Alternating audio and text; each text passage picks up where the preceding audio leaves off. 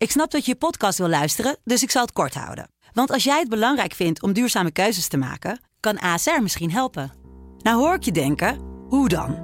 Nou, bijvoorbeeld bij het duurzaam herstellen van schade. Of de premies die we beleggen volgens ons duurzaam beleggingsbeleid. Dat bepaalt waar we wel en juist niet in investeren.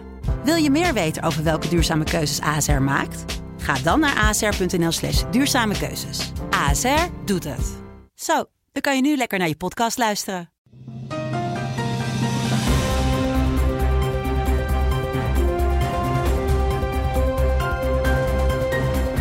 Dit is een podcast van de Telegraaf.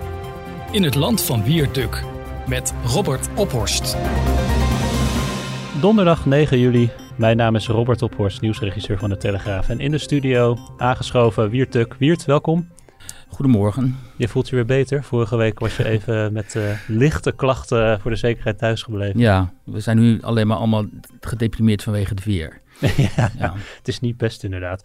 Dan uh, gaan we de mensen opvrolijken met uh, jouw verhalen. We gaan het onder andere hebben over of Nederland voorbereid is op een tweede coronagolf. We gaan het hebben over de boerenprotesten van de afgelopen dagen. We gaan het hebben over het prachtige Zeeuwse Domburg. Maar laten we beginnen met um, Black Lives Matter en uh, de cancel culture. Ja, of de strijd er tegen inmiddels. Ja, um, ja. ook een opmerkelijke verklaring op, uh, op sociale media van actrice Halle Berry. Ja. Uh, en dat heeft het nodige in gang gezet. Wat is er precies gebeurd? Nou, er zijn een paar dingen eigenlijk. Hè. Halle Berry die, um, heeft zich verontschuldigd voor het feit dat zij dus de, zo aanmatigend was geweest om de rol van een trans iemand te spelen. Want dat kan in deze tijd helemaal niet.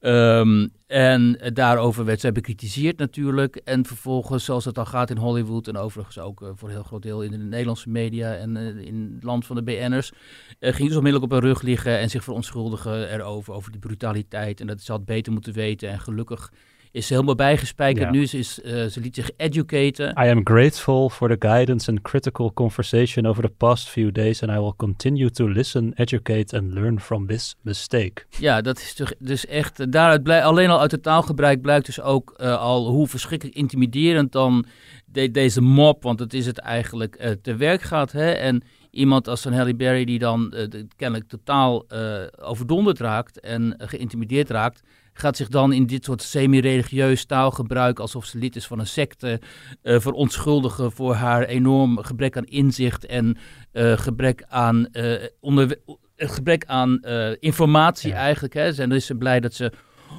onderwezen is. Maar goed, um, gelukkig pikt niet iedereen deze gekte meer. Um, want dit is natuurlijk gewoon een uh, absolute gekte. Hè? De, de, de, de, onze samenleving is in de greep, onze samenlevingen en vooral die in de Verenigde Staten zijn in de greep van een kleine groep uh, radicalen die iedereen die enigszins afwijkt van hun extremistische opvattingen de mond wil snoeren.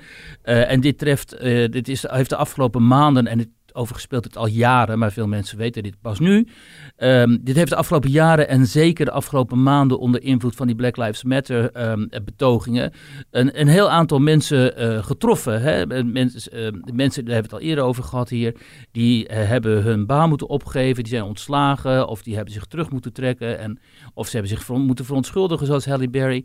En, en nu is een aantal mensen in het geweer gekomen, dus mensen die wel een rechte rug hebben, onder aanvoering van J.K. Rowling, ja. de schrijfster van uh, Harry Potter. Want uh, wat, er, uh, wat er gebeurt als je geen, niet meteen excuses aanbiedt, dat heeft zij eigenlijk ondervonden afgelopen Ja, zij was dus een van die slachtoffers. J.K. Rowling die heeft ooit durven zeggen dat als je menstrueert, dat je dan toch niet in eerste instantie een, een dat je wel in, weliswaar in eerste instantie mens bent, maar toch vooral ook vrouw.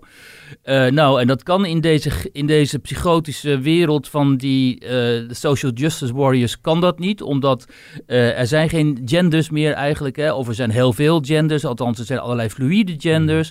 En het is helemaal niet gezegd dat je als man niet ook kunt, kunt ja. menstrueren. Maar zou je ook kunnen zeggen, je houdt je als J.K. Rowling zijnde, je haalt je schouders op, je probeert een beetje te verplaatsen in de andere. Je gaat door, over tot de orde van de dag. Maar zij werd ook echt uh, bestookt door uh, onder andere de, de castleden van de Harry Potter films. Die zich ook nou ja, vroeger zou je inderdaad dus je schouders over dit soort waanzin hebben opgehaald. Maar omdat deze gekte dus mainstream is geworden. En omdat heel veel mensen blijken, en dat is altijd zo in tijd van crisis en oorlog. En dit is een cultuuroorlog. Blijken niet zo rechte rug te hebben. En hè, en te denken aan hun positie en aan hun economische positie vooral natuurlijk. Uh, um, en, en, als je op het moment dat dan blijkt, zoals nu het geval is, dat je van hen, deze mensen geen steun krijgt, zoals van je uitgeverijen, van je mede-auteurs of van notabene dus de acteurs in jouw films. Maar dat die meegaan in die oproep om jou te cancelen, zoals het heet. Dus om jou te boycotten of in ieder geval jouw berichtspunt toe te spreken over de brutaliteit van jouw taalgebruik en van jouw opvattingen en het, de, de, zeg maar de, de, dissidentie van jouw opvattingen, uh, wat niet mag voorkomen. Ja, dan moet je toch op een gegeven moment een besluit nemen van jongens, uh, trek ik mij terug uh, geef ik toe, Halle Berry, of ga ik nu eindelijk eens een keer iets doen? Want dit is dus precies de tijd waarin van mensen gevraagd wordt om zich uit te spreken. Je kunt nu niet meer, hè, nu dit mainstream is geworden en nu je ziet dat medium na medium, politicus na politicus, institutie na institutie omvalt voor dit type totalitaire denken. Nu kun je niet meer zeggen, jongens, uh, het is me allemaal veel te precair. Het zal mijn tijd wel duren, maar ik ga me even niet uitspreken, want ik hoop dat ik deze brand uit kan zitten. Ja, zij heeft in uh, Harper's Bazaar magazine een, een statement geplaatst samen met bijna 150 andere mensen van universiteiten en uit de kunsten. Ja, dus nu hebben we 150, uh, vooral Amerikaanse en Britse um, mensen in de cultuursector, zeg maar, intellectuelen, ook schrijvers, kunstenaars, noem maar op. Die hebben zich samen met haar uh, uitgesproken in een, in een open brief in Harper's Magazine, waarin zij zeggen: um, pas op voor deze cancelcultuur, want het is begin van het einde. En natuurlijk zijn ze toch wel heel politiek correct door zich eerst uit te spreken, ook tegen Donald Trump. En te zeggen dat vooral mensen als Trump profiteren van die cancelcultuur, wat hij natuurlijk in zekere zin ook doet. Hè. Hij had mhm. afgelopen weken, vorige week meen ik, een die inmiddels al uh, redelijk befaamde toespraak over uh, wat die cancelcultuur doet met de Amerikaanse vrijheden, wat overigens een prima toespraak Ja, dat lijkt mij een prima punt wat hij daar maakt. One of their political weapons is cancel culture, driving people from their jobs, shaming dissenters, and demanding total submission from anyone who disagrees. This is the very definition of totalitarianism. And it is completely alien to our culture and to our values. And it has absolutely no place in the United States of America. Dat was een heel goed punt, omdat dit druist, natuurlijk in zoveel opzichten in tegen alles wat niet alleen de Verenigde Staten is, maar ook wat wij als uh, westerse liberale democratieën willen zijn. En daarom is het ook zo onbegrijpelijk dat zoveel mensen hier uh, gewoon in, in meegaan uit angst om kennelijk op tere zielen uh, van minderheden. Maar denk je dat het helpt, zo'n verklaring? Um, nou, het helpt in elk geval zover dat bijvoorbeeld op weg hier naartoe, ik kwam uh, hier naartoe rijden en toen hoorde ik op NPO 1 ook een uitzending over die deels hierover ging. Um, in ieder geval geeft het dan die hè, toch wel heel politiek correcte deelnemers aan zo'n debatje uh, de mogelijkheid om te zeggen: ja, ik ben hier toch eigenlijk ook wel op tegen. Want kijk maar, ook J.K. Rowling en een aantal andere uh, mensen van toch wel onbesproken gedrag. Die hebben hier last van en die spreken zich hier tegen uit. En daar sluit ik mij bij aan, hoor je ja. dan. He, dus het geeft in ieder geval de mainstream, en journalisten die over het algemeen dan heel erg mainstream zijn en misschien eigenlijk wel hun mond zouden willen houden of hè, of dit liever, dit heikele thema liever niet zouden aanraken. Het geeft hun in ieder geval een soort morele inspiratie om ook te zeggen, oké, okay, ja, nu is het wel mooi geweest. Mm -hmm. en, hè, en deze mensen die spraken zich dan ook uit tegen dat potentiële cancelen van uh, Jort Kelder. Want Jort Kelder die zou ja. een, uh, dat racisme-debat... Op de NPO.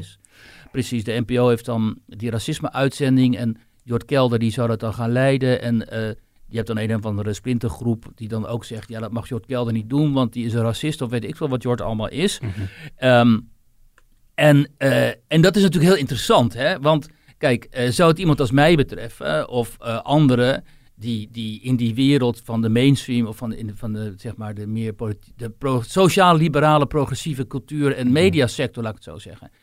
omstreden is, dan zouden mensen niet zeggen... joh, dat, dat, dat, dat, dat dat, dat is slecht. Dan zou zeggen, ja, dat is toch wel een omstreden figuur. Maar terwijl Jort Kelder eigenlijk door zijn uitspraken best omstreden is. Hè? Hij doet best omstreden uitspraken. Alleen hij brengt dat met een soort flair en maar dat ironie. ook zo leuk. En humor. Maar ja, dat, kijk, Jort is dus de ideale, uh, en ik mag hem graag hoor, maar hij is dus de ideale, laten we zeggen, uh, token voor de publieke omroep. Om te, net zoals Özcan Akjol, om te laten zien kijk, wij hebben ook onze rebelse types.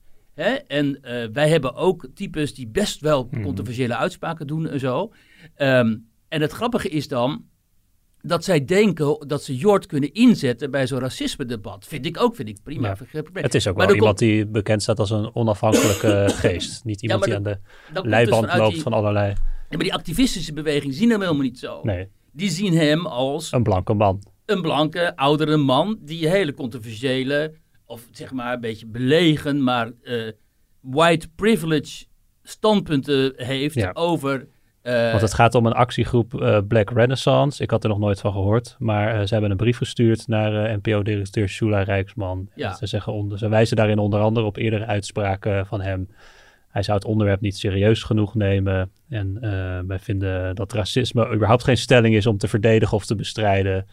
Ja, maar ik wil die twee dingen duidelijk maken. Namelijk dat het inderdaad nogal dom is van die NPO dat ze Jort Kelder dit laten. eh Wie had jij gekozen? laten leiden.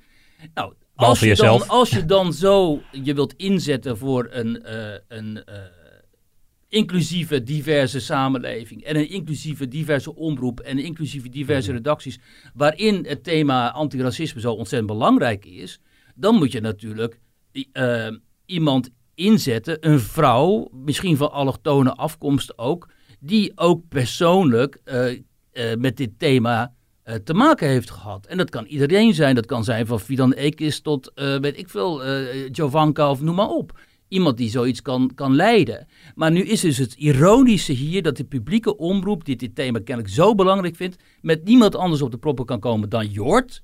Wat dus in mijn ogen inderdaad een verkeerde, verkeerd besluit is. Maar het is een verkeerde, verkeerd besluit om andere redenen dan deze groep aangeeft. Namelijk, natuurlijk is Jort Kelder geen racist. Maar zij gooien het dan weer op de racisme-tour. En zo zie je dus hoe onbewust eigenlijk al die kanten zijn in dit debat. Hè? Zowel die publieke omroep die toch nog, die nog altijd geen idee eigenlijk heeft waar het nu hier om gaat. En die gevoeligheden kennelijk ook altijd nog niet echt begrijpt. En ook niet de gevoeligheden begrijpt vanuit de witte bevolking. Want zodra een blank iemand zegt, ja, maar nu is het wel mooi geweest, gaan ze daar ook weer tut, zeggen. Dat mag je niet zeggen. Terwijl ze wel Jort naar voren schuiven. Snap je de paradox? Het, het, van alle kanten is het dus verkeerd. En dat is, Ja. is voor mij zo exemplarisch voor eh, het debat waar we in zitten. Wat dus zo, ehm, zo niet draait om de kern waar het eigenlijk om zou moeten gaan. Omdat iedereen zijn belangen heeft. Mhm. En iedereen eigenlijk eh, redeneert vanuit een soort van vals bewustzijn, zoals het heet in de, Ja. En gaat psychologie. vooral En daarom over, heb ik die eh, hoop ook opgegeven dat dit ooit een fatsoenlijk debat gaat worden. Ja, want het gaat ook vooral over wie is goed, wie is fout, wie heeft gelijk en wie heeft niet gelijk. Nou ja, kijk, die publieke omroep die is dus al, al weken bezig in de vorm van dit is M en zo, om de Nederlandse bevolking te vertellen dat, dat wij, dat blanke mensen allemaal heel erg fout zijn. Mhm. En vol zitten van eh, racisme. Hè? Dat is gewoon niet uit te houden. Ik heb het een paar keer gekeken. Dat, dit is M. Dat is gewoon niet, niet uit te houden. Dat is pure propaganda wat daar. Anti-blanke propaganda wordt daar bedreven. En dan heb je dus eh, het debat. Dit debat moet dus de soort rituele nationale reiniging gaan worden. Zo heb ik begrepen. Alle mensen moeten hier samenkomen. En uiteindelijk moeten we weer in die bekende Nederlandse consensuscultuur gaan vallen. Dus we moeten het zondagavond met z'n allen eens gaan worden. En dan huilend elkaar op de hals eh, vallen. En dan zeggen ja. Hè, eh, wij zijn inderdaad wel best wel een beetje racistisch en daar moeten we wat aan doen. En die, die donkere mensen moeten dan zeggen: Oké, nou ja, goed, dan begrijpen we jullie ook wel. Het is ook allemaal niet zo kwaad bedoeld. Dat typische Nederlandse gepolder en zo, waar ik vaak een voorstander van ben, maar waar dit ook de excessen van zijn. Hè? Eh, een kerkdienst. Dat Jort moet een kerkdienst Mhm. gaan leiden, maar dan gaan ze uitgerekend Jort neerzetten. Dus ik bedoel, misschien dacht je in 1993 zo of zo, maar niet nu. En daarin hebben die activisten, die volstrekt verder, hun ideologie vind ik verwerpelijk en hun manier van optreden vind ik verwerpelijk en ik vind het allemaal verschrikkelijk en zo, want ze splijten de samenleving. Maar daarin hebben ze natuurlijk gelijk. Dus wat doet die publieke omroep? Die geven hun weer, weer een munitie in handen. En ik kijk daar naar en mijn haren rijzen te bergen en ik denk, hoe is het ook godsnaam allemaal, allemaal mogelijk? dit, Mhm. Weet je, hoe, hoe kunnen allemaal van dit soort foute beslissingen worden genomen? En nou ja, goed, ehm, het is ook ergens wel hilarisch als het allemaal niet zo serieus zou zijn. Ja. Ehm, jij sloeg ook nog aan op een eh, verklaring van de, het University College Utrecht, ondertekend door de, of opgesteld door decaan James Kennedy, waarin hij zijn eh, steun uitspreekt, eh, even vrij vrij samengevat voor de Black Lives Matter beweging. En ook toezegt dat de universiteit meer zal doen om racisme te bestrijden. En dat het toch wel echt empirisch is aangetoond uit en treuren dat, dat er sprake is van systemisch racisme in Nederland. En dat de universiteit ook meer gaat doen om dat binnen de eigen gelederen aan te pakken. In het Engels. In het Engels natuurlijk, ja. want James Kennedy is een, een halve Amerikaan of een hele. Waarom sloeg je daar zo op aan? Nou ja, omdat uh, er helemaal niks van klopt. Die hele verklaring is, eh, die, die draait, uh, is, die is gestoeld op drogredenen en, aannames en emoties en niet op feiten. En los daarvan is de ironie zo groot, omdat James Kennedy is de auteur van ehm, een heel goed boek over, waarin hij analyseert hoe de Nederlandse elites na 68, mei 68, in, in rap tempo hebben toegegeven aan de eisen van allerlei uh, radicale bewegingen en stromingen in uh, de samenleving. Ja. Hè, en Nieuw Babylon in aanbouw. Precies, Nieuw Babylon in aanbouw heet ook dat. van huis uit. Ja, James Kennedy is Amerikaans-Nederlandse historicus en hij kent heel goed die Nederlandse cultuur daar in Michigan. Hij is uh, daarin die, zeg maar, die geformeerde samenlevingen, die kent hij heel goed. Uh, dus hij weet ook heel veel van de Nederlandse geschiedenis. En dat nieuw Babylon in aanbouw, dat ging, gaat er inderdaad over dat uh, het heel typisch Nederlands is dat als zodra er dus in de samenleving tegenmacht, tegenstromingen ontstaan, dat de elites vrij lang, zeg maar, aarzelen. Uh, maar op het moment dat ze, ze, daarmee in gesprek gaan en toegeven, dan geven ze ook 100% toe. Dan bijvoorbeeld dan... Dan is het hek ook van de dam. Dan is het hek van de dam en dan blijft er niet bijvoorbeeld gewoon zoals in andere landen wel, in Nederland ook, eh, na 68 gebeurde, niet een, uh, een gefundeerde en, uh, en zeg maar duurzame conservatieve stroming over of zo. Dan wordt iedereen opeens een soort hippie. En dan zie je opeens Ruud Lubbers, ook met lang haar. En, en... en dat, dat ging dan ook met name vanuit de, de, de universiteiten en de onderwijsinstellingen. Die gingen voorop eigenlijk. Ja, die gingen daarin voorop. Maar uiteindelijk zie je natuurlijk ook in de politiek dat dat, dat helemaal doorslaan uh, naar die kant. En uh, het ironische is dus dat uh, James Kennedy, Kennedy zich daarover verbaasde. Uh, maar goed, dat heeft te maken met die eeuwige uh, beweging in Nederland naar uh, consensus. Dus alle machten die zoeken consensus met elkaar. Maar nu doet hij dus precies hetzelfde. Nu is er dus een soort van splintergroep, ideologische splintergroep, die notabene gestoeld is op marxistische leer. Um, en die ook, weten we nu, ook terroristen, oud veroordeelde terroristen um, als lid heeft. En nu roept hij op. Ja, ja, dat is, dat is eh, een, een veroordeelde terroriste die eh, in de Verenigde Staten, die overigens door Bill Clinton ooit amnestie heeft gekregen aan het eind van zijn presidentschap. Die zit in de raad van, in een van de raad van Black Lives Matters om uh, de funding raad, om, om geld binnen, hmm. binnen te halen. Dat stond gisteren, was gisteren in het nieuws. Officially, the primary Black Lives Matter group is simply a project of another nonprofit called Thousand Currents. Now, why is this interesting? Well, it's interesting because the current vice chair of Thousand Currents is a woman called Susan Rosenberg. And she's a convicted terrorist who spent 16 years in federal prison before she was given a pardon by Bill Clinton on the very last day in office. Maar dat James Kennedy dan als decaan of dean van de University uh, van Utrecht dat Black Lives Matter op deze manier omhelst hè, en eigenlijk zegt, en vervolgens ook wat jij zegt, uh, constateert dat Nederland en Europa institutioneel uh, racistisch is en dat we daar ons enorm voor moeten schamen. Ja, daarmee, dat doet hij dus eigenlijk precies dat wat hij in dat boek van hem, in die analyse van hem, uh, beschrijft. Ja, hoe komt dat dan? Iemand die ehm, zo goed ja. zoveel onderzoek heeft gedaan naar hoe, dat, hoe dat gegaan is en hoe dat, hoe dat, hoe dat werkt. En het historisch perspectief ook heeft. Uh, vergeet niet, hè, universiteiten als Utrecht, maar ook Leiden en andere en zo, die hebben allemaal zo'n eh, University College. Mm Wat eigenlijk een soort van uh, pronkjuweel is van die universiteit. En dat trekt heel veel buitenlandse uh, studenten ook aan. Maar is het dan gewoon een economische beslissing om zo'n verklaring op te stellen? Of is het nou, er bestaat vanuit die buitenlandse studenten ontzettend veel druk, want die kennen de Nederlandse context niet. En die zien Zwarte Piet en die denken, oh wat een verschrikkelijk land er zit, is eigenlijk Zuid-Afrika. Um, om, om, het gechargeerd te zeggen. Dus vanuit die buitenlandse studenten die helemaal gebrainwashed zijn door die hele diversiteitscultus en um, Hè, en die denken dat als je met mensen van verschillende etniciteiten en verschillende kleuren, maar met identiek dezelfde opinies, als je bij elkaar gaat zetten, dat je, dat je een heel divers clubje hebt. Terwijl in die clubjes heerst meestal gewoon één opinie. Maar goed, die studenten die oefenen heel veel druk uit op uh, dit soort docenten en op dit soort uh, besturen.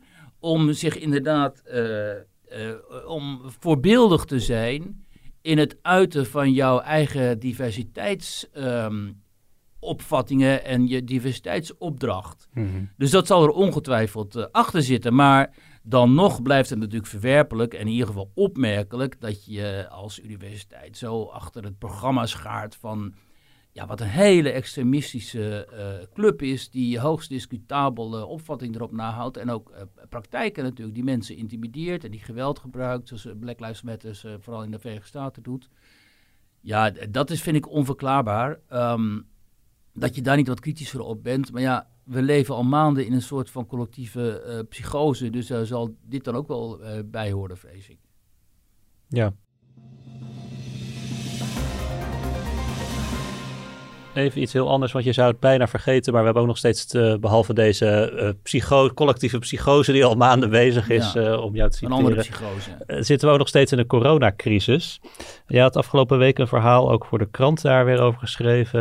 Um, en eigenlijk de strekking van het verhaal was op basis van de deskundigen dat Nederland zich beter moet voorbereiden op, op een tweede golf. En dan met name op, op regionale coronapieken. Ja. Wat, wat, was, wat was precies de kritiek van deze mensen? Nou ja, die mensen, die experts, die zeggen van... we zien op allerlei plekken nu in Europa um, uh, uitbraken...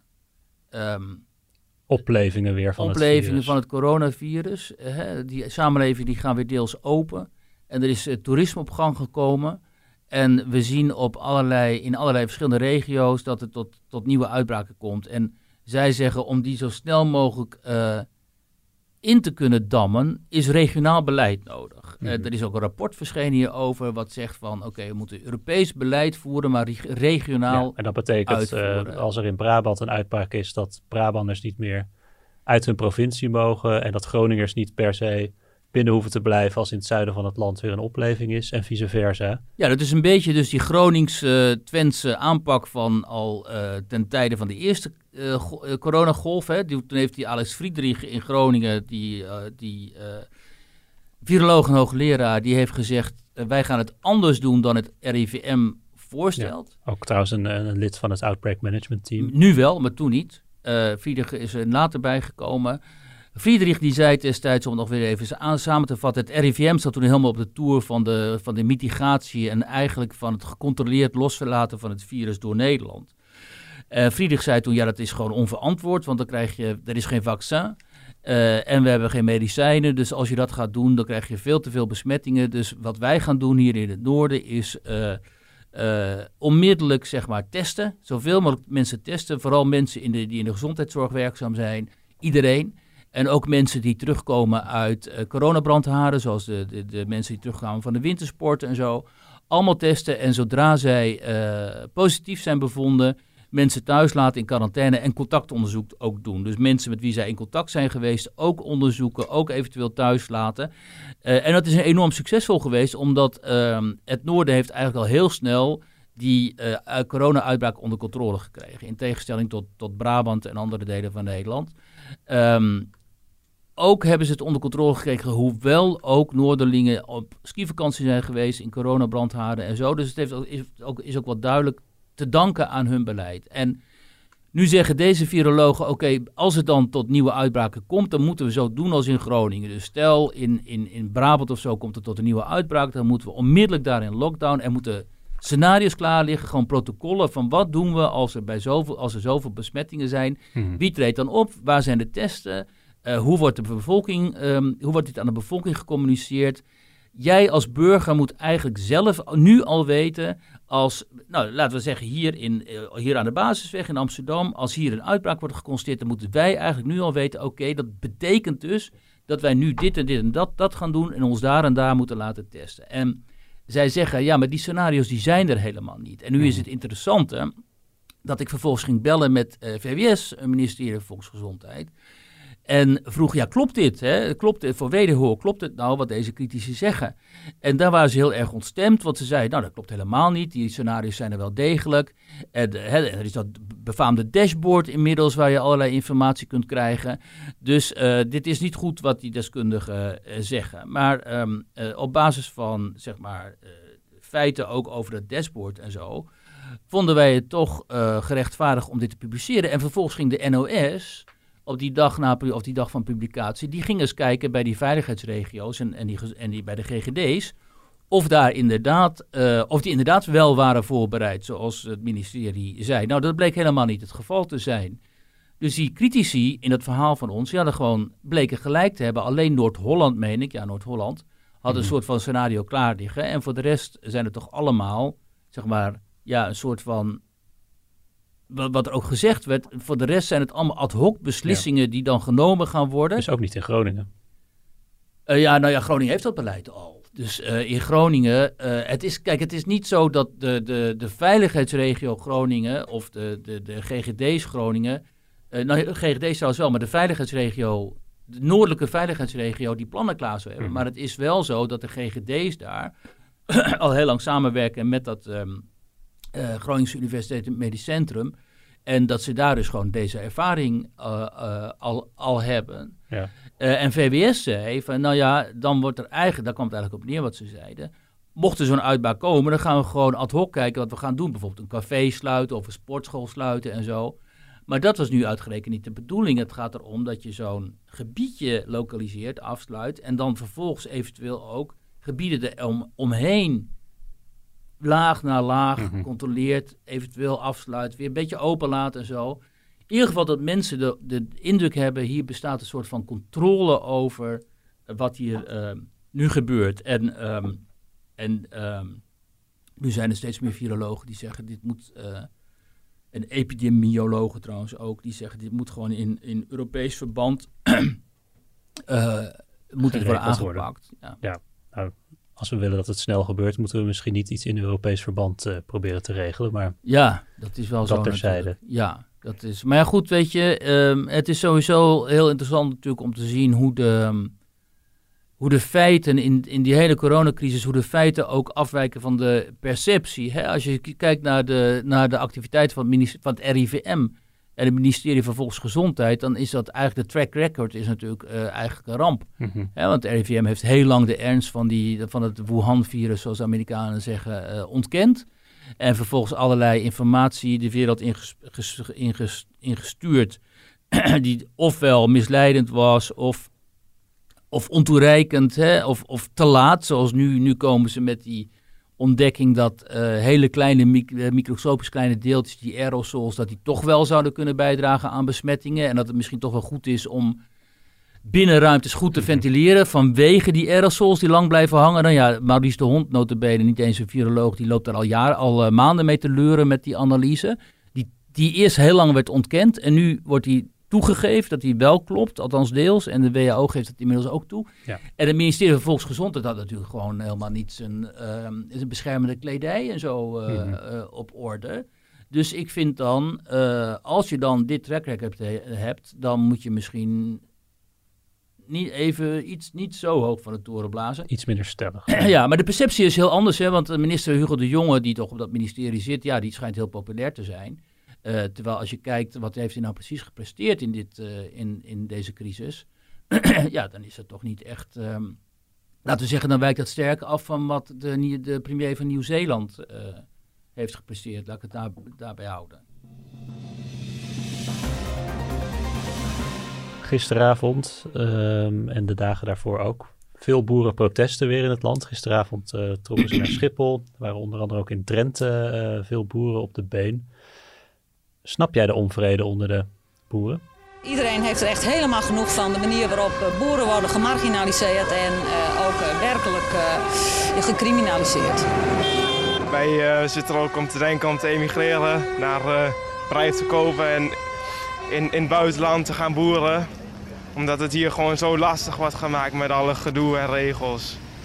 Ja, dat snap ik heel goed. Want kijk, ik, heb, ik heb de afgelopen maanden wel wat van die boeren gesproken. En uh, als je ziet hoe die dus helemaal worden doodgegooid, maar dat weten we allemaal, met regelgeving en met controles en hè, regel op regel. En, ja, gaat ook een hele hoop geld naartoe. Ja, er gaat ook veel geld naartoe.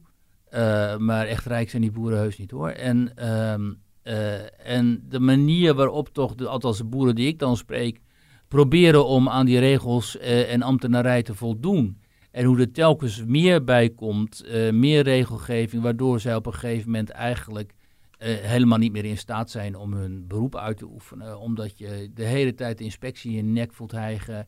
En de hele tijd uh, geconfronteerd wordt met nieuwe regels, ja. waardoor je weer opnieuw geld moet Afgelopen dagen ging het dan vooral om de, het eiwitgehalte van het, van het veevoer. Ja. Dat wordt, ja. dat, de, de, richtlijnen daarvoor zijn weer, of worden weer aangescherpt en daar zijn ze nu, uh, protesteren ze nu tegen.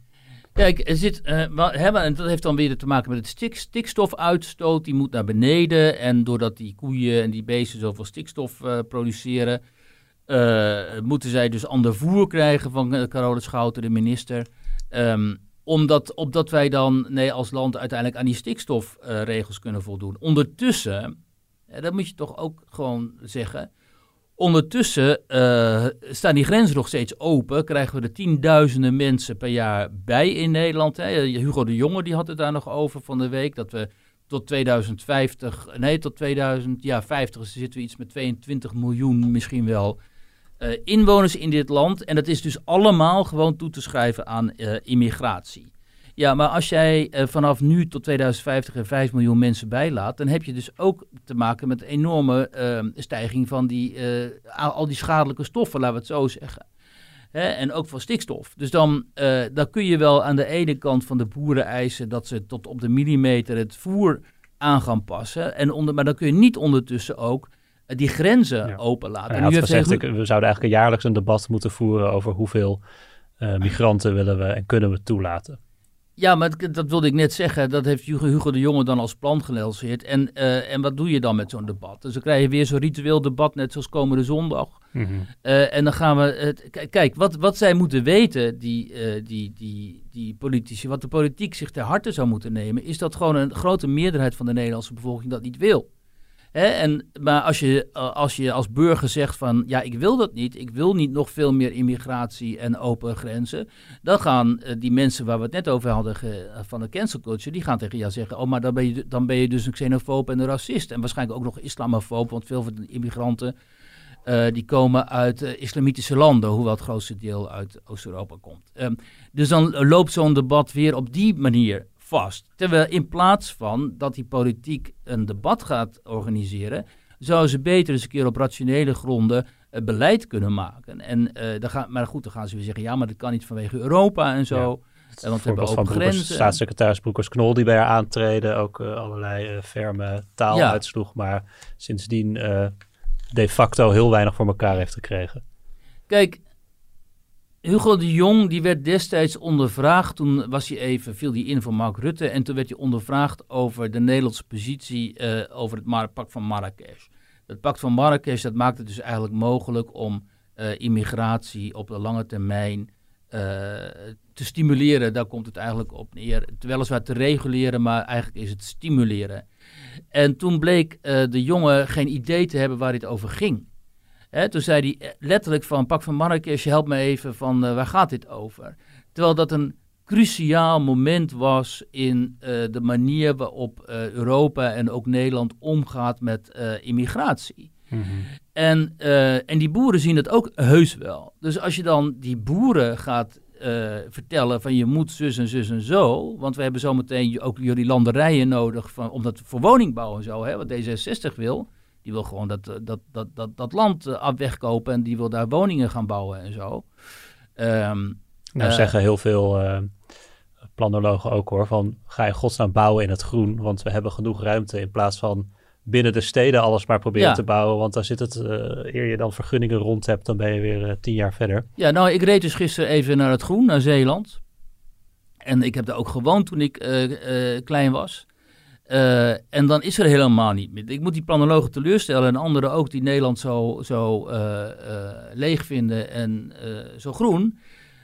Er is in al die jaren ontzettend veel groen verloren gegaan aan nieuwbouw, aan afgrijzelijke industrieparken, vooral daar in Zuid- en Noord-Holland en zo natuurlijk. Waardoor die, hele, die hele Randstad eigenlijk één groot stedelijk uh, gebied is geworden. En als jij er nog per jaar 80.000 mensen, hè, dat is een, een, een kleine stad, uh, bij wilt halen en voor die mensen ook wilt bouwen, dan ga je inderdaad op een gegeven moment ook bouwen tot, tot op Walcheren, tot in Twente, tot in Friesland. Dus in al die groene gebieden, mm die nu nog in ieder geval enigszins groen zijn. Maar zodra je daar vijf of tien minuten een beetje gas geeft in je auto, ben je daar ook alweer uit en zit je alweer in een verstedelijk gebied. Dus wat willen we nou? Nou ja, Rob Jetten die wilde hè, ooit dat Nederland uh, Berlijn aan de Noordzee werd of zo. Nou, ik wens Klinkt hem, aantrekkelijk. Nou, ik wens hem veel succes, want Berlijn is een, is een klerenzooi, moet ik zeggen. Het is heel slecht bestuurd. Het is voor een deel verpauperd.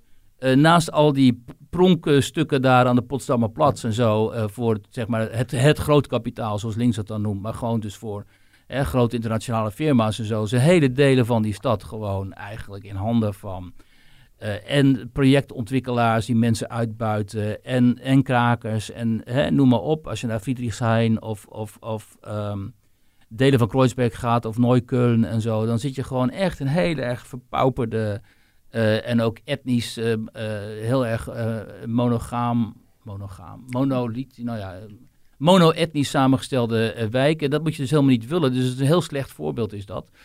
Uh, maar dat zo, kennen, zo denken zij kennelijk. Zij denken helemaal niet. Zij denken dus in hele verstedelijkte termen. Terwijl heel veel, heel veel Nederlanders. die opteren juist voor een leven in niet een grote stad. maar Mhm. een, hè, of een soort van middel. met een randgemeente. Ja. Of uh, het platteland. En als je het platteland uh, verwaarloost. en je laat het platteland eh, volbouwen. Dan blijft er niet zoveel over van het Nederland dat eh, wij kenden. en dat door heel veel mensen zo gewaardeerd Ja. wordt. Over dat Nederland gesproken. Jij was in Domburg. Het prachtige Domburg. Ja. Voor jou in Nederland. Wat trof je daar aan? Ja, ja, ik ken Domburg goed, want ik ben daar eh, deels eh, opgegroeid. Dus ik ken die, die omgeving. En ook de familie Maas. Eh, en dat is interessant, want de familie Maas is een hotel, hoteliersfamilie. De oude Kees Maas was een timmerman. En die is in de jaren 30 van de vorige eeuw, toen het, of, nou ja, toen het toerisme opkwam, zeg maar, is hij daar een hotel begonnen. En dat liep zo, zo goed dat hij zijn drie zoons ook elke, ieder een hotel kon geven. En die, die familie die is daar gewoon op Domburg eh, eh, in het hotelwezen Mhm. gebleven. Eh, tot en met, maar Tom Maas nu van ehm, Hotel Nealenia, dat is nu de laatste. Die, die gaat zo meteen zijn hotel waarschijnlijk verkopen en dan houdt het op met die dynastie. Eh, en Tom, die heeft echt zo'n typisch zo'n hotel waar stamgasten komen, vaste gasten al decennia. Veel Duitsers uit Noord- en Westfalen natuurlijk, want Zeeland is enorm geliefd bij Duitsers uit die regio. En, eh, en die Duitsers vinden het ook heel erg leuk om elk jaar weer dan naar eenzelfde plek te gaan en zo. Dat soort tradities, daar houden ze heel erg van. En die heeft hij dus ook onder zijn vaste gasten. Maar hij besloot in maart om eh, al voordat dit eh, eigenlijk door het, kabinet en de RIVM werd eh, ehm, voorgesteld om zijn hotel dicht te gooien. Want wat hij zegt is, hij kwam in die eetzaal en dan zag je allemaal mensen door elkaar heen krioelen en zo. En toen dacht hij, ja, dit klopt niet. Met dat virus, het is veel te gevaarlijk.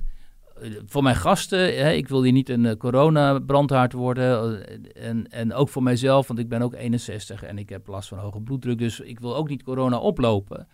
En toen heeft hij zijn hotel dichtgegooid. En alle mensen die al een aanbetaling hadden gedaan, heeft hij het geld teruggestort. Dat gaat iets echt eh, tienduizenden euro's. Ehm, Wat anders dan vouchers.